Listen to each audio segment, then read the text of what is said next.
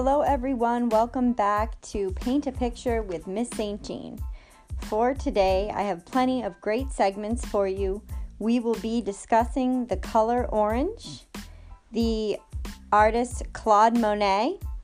For the craft of the day, we'll talk about mixing paint with household items. For the hot tip of the day, we will talk about making a stamp out of um, household items, but like produce, things that we may otherwise discard, like parts of vegetables or fruits. And for our self care segment today, we'll talk a little bit about a community outreach campaign that you can do um, from the comfort of your own home. And other than that, we will just make sure that everybody is connecting, learning remotely through the podcast. Please be tuning in to the announcements on my Google Classroom stream, Art with Miss St. Jean, code 60CF5ZH. As always, reach out to me via email to share your artwork or if you have any questions.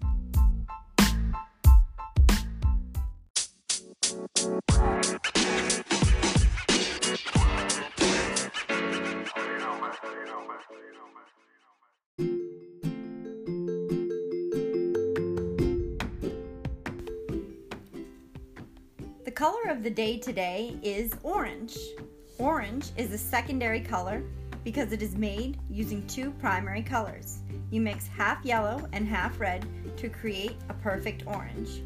Tertiary colors made with orange include red orange and yellow orange. Orange is a warm color associated with fiery colors like red and yellow. So you can find those next to each other on the color wheel. If I was to mix a tint of orange by mixing it with white, it would create a light pastel peach color or a light melon color. If I was to mix a shade of orange, which would be mixing orange with black, it would create a darker orange auburn color, sort of like an autumn leaf. Orange makes me think of the state of Florida, as oranges are the, um, or as Florida is the orange state. Makes me think of citrus, juice, candy, soda, Halloween, fall, autumn, leaves, pumpkins, uh, jack o' lanterns, construction cones, basketballs, the Golden Gate Bridge, candy corn, carrots, cantaloupe, and some squash. It's really easy to connect the color orange to our senses because of the orange um, association we have with fruit. So if you could smell orange, I think it would smell like a really strong, bright citrus smell. Um, and obviously, we know what an orange tastes like um, sort of a sour yet bright flavor that's very sweet, so sweet and sour at the same time. And then the texture of an orange, the outside peel has sort of a rough and bumpy texture.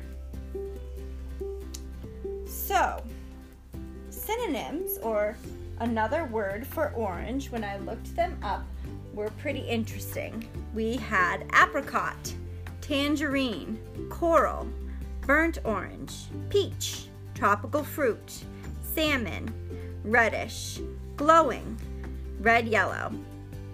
So I missed a couple of those in the things that make me think of orange, but just some other ideas to get your idea of orange just a little bit expanded from just a basic orange. Um, so, orange is a very important color located between red and yellow in the color wheel. Um, and it can really evoke a, bright sense of spirit, a bright uh, sense of flavor, in terms of taste, but thinking about all of our sen- senses, orange is quite a tantalizing color. I think my favorite color of orange would be like a lighter coral color.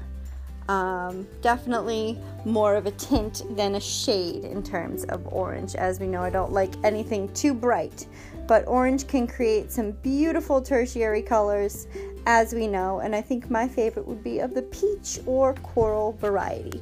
What do you think your favorite orange is?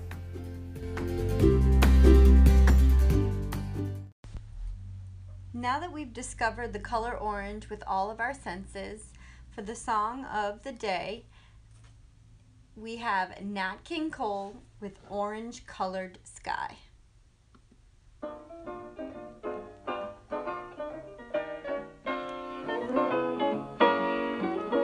I was walking along, minding my business, when out of an orange colored sky. Flash, flash, Alakazam. Wonderful you came by. I was humming a tune, drinking in sunshine, when out of that orange colored view. Flash, flash. I gotta look at you. One look and I yell timber. Watch out for flying glass. Cause the ceiling fell in and the bottom fell out. I went into a spin and I started to. I've been hit. This is it. This is it. ITS. I was walking along, minding my business, when love came and hit me in the eye. Flash,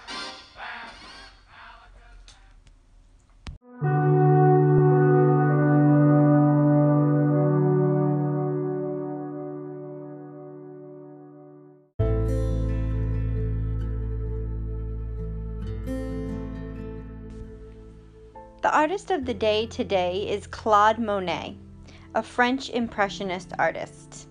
Monet was known as the painter of light, as he could capture color in a way that reflected light very beautifully using strong brushstrokes. So, Claude Monet was born in 1840 on November 14th in Paris. In 1845, Monet moved to Le Havre. He earned money at first by creating caricatures, and then he began to paint river landscapes from his houseboat. Monet's picture Impression Sunrise is featured at the first Impressionist exhibition in 1874. He then rented a house in Giverny where he laid out his famous garden, which was a large inspiration of a ton of his works from that time period. He produced his first water lily painting in Giverny, and that was in 1897. Monet is very famously known for painting his water lilies and bridges in his impressionistic style. In 1900, his eyesight declined increasingly, and on 19, in 1926, he died on December 6th in Giverny. Claude Monet used colors and light to show beautiful landscapes, many different subjects throughout his lifetime, but he had a soft style that became very distinct in the Impressionist movement, and that was moving slightly away from realism and using realistic subject matter such as landscapes and, you know, garden design, things like that, but showing them in a in a sort of exaggerated um, abstract way. Um, also showing some rhythm and movement within the brushstrokes of his piece. So Claude Monet is a very famous painter um, of French descent, and you should look up some of his works, and I'm sure you've seen some of them already.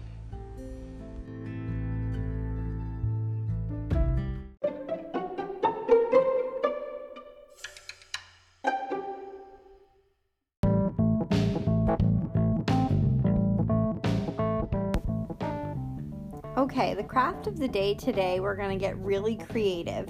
I want you guys to think about if you don't have paint uh, where you live, what you could use to perhaps make paint. I posted something on the Google Classroom that was a value scale with coffee. So there's a variety of things that you could use around the home to make paint and mix paint with. So I want you guys to experiment and share your results if you'd like. So you can, of course, try coffee. There are some spices that you could blend with a little bit of water, almost like you're making a watercolor paint, because you need the water to sort of liquefy and turn these into just a nice kind of lighter value of the color. You can, of course, do value scales by mixing darker versions of the color using more or less water. But spices, like you could get a really nice bright red orange color with some paprika. Um, let's see, with like dill, maybe you could get a green colored paint. Um, I don't know. See what you can come up with. See, I know that probably if you were painting with spices, you'll come up with some very earthy tones, but that could really be a nice palette for a beautiful spring landscape. So, if you even want to go further with just mixing these paints, try using them in a variety of um, drawings that you've done by adding color. So you can do coffee, we can do spices. Another thing that I was thinking of um, around my apartment, I don't have a big studio, but I do have a lot of makeup palettes that I don't use that much. And maybe you do or someone you know does, but of course, don't just take other people's things. Make sure that you are able to use them. But I didn't have a blue the other day, and I thought, well, I have blue makeup, so I usually don't use that a lot, but you know how sometimes we use some colors more than others in the palettes that we buy. Maybe you could make a nice shimmery paint with some makeup or something. Just make sure no one isn't use, is using it um, so that you're not infringing on their property. But let's get creative. I want to see you guys what you can come up with in terms of colors of paint with things from around the home. Uh, using the right mixture, the right ratio between water and whatever you're using to pigment or to dye. You could also use food coloring. Food coloring is good, but it's very staining, okay? So if you're using food coloring, be very careful about the surfaces that you're using it on. Um, but you can mix it with a bit of water and paint nice on some white paper, some nice lighter colors, depending on how much food coloring you're using. Again, make sure you're using things that um, people don't need check in uh, with the people around you, but it's great to be able to use household items or things that maybe wouldn't get used that often anyway.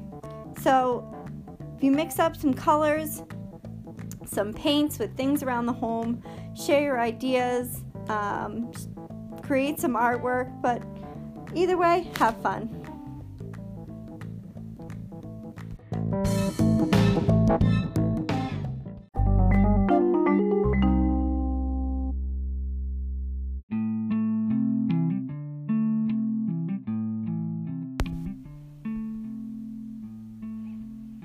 Today's hot tip of the day is making a celery stamp. Yep, you heard that right. A stamp using the stalks of celery that you would normally cut out and discard. So if you take celery stalks, they're all connected at the bottom and about two or three inches up so you can get a good grip on the stamp with your uh, palm of your hand.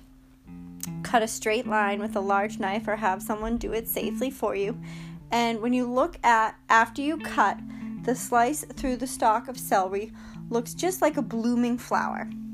So I like to let the celery stalk and dry out for about a day or two so that it's not super wet when you're trying to stamp with it because you want it to be a drier stamp to absorb whatever type of paint you're using.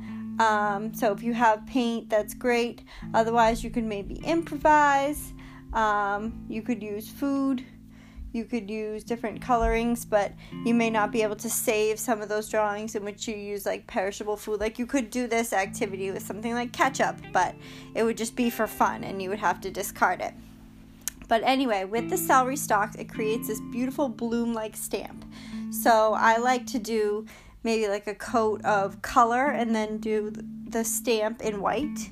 Uh, so if you have colored paper, that's great too. But think about maybe cutting in half other vegetables and what type of stamp that would make. And maybe you could try and experiment, like I said, with paints or with colorful mixtures to see what you can come up with in terms of stamping with fruits and or vegetables.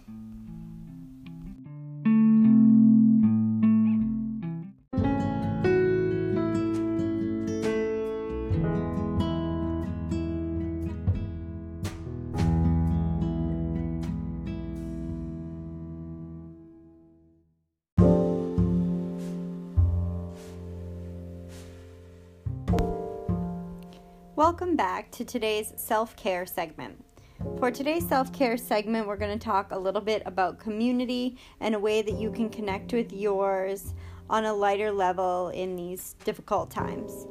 So, where I live, people have started a little campaign called Front Door Jokes. And when I go on walks with my dog, I see on people's doors large posters, and it's just quick jokes like, um, you know, where does the Easter Bunny go for breakfast? IHOP. What did the big flower say to the little flower? Hi, bud. Where does, um, or how much does Tom Brady pay for corn? A buccaneer. So just funny things like that that can bring us together as a community for a little smile, a giggle, or a laugh. It just sort of spreads cheer. Even if you can't connect or have a conversation with someone, um, you can have just a little connection through a little limerick or joke or riddle. Um, so you can also get creative with your posters. I know so many of you guys are so creative and great at drawing, especially little characters and things like that. So maybe you could incorporate some of your art into your poster, which just enhances the design and enhances the sense of community because you can share that artistic um, ability that you have with the people in your community along with your joke. Okay, so if anybody makes a joke, please feel free to share a picture of it, post it in a window or on your door that people passing by on a nice nature walk could see and maybe you will inspire others to put up front door jokes. So if you start a little bit of a movement, let me know. It would be really cool to hear about um, how you guys take this into consideration in your community, thinking about yourself, thinking about uh, who's around you, and how you can connect to them remotely.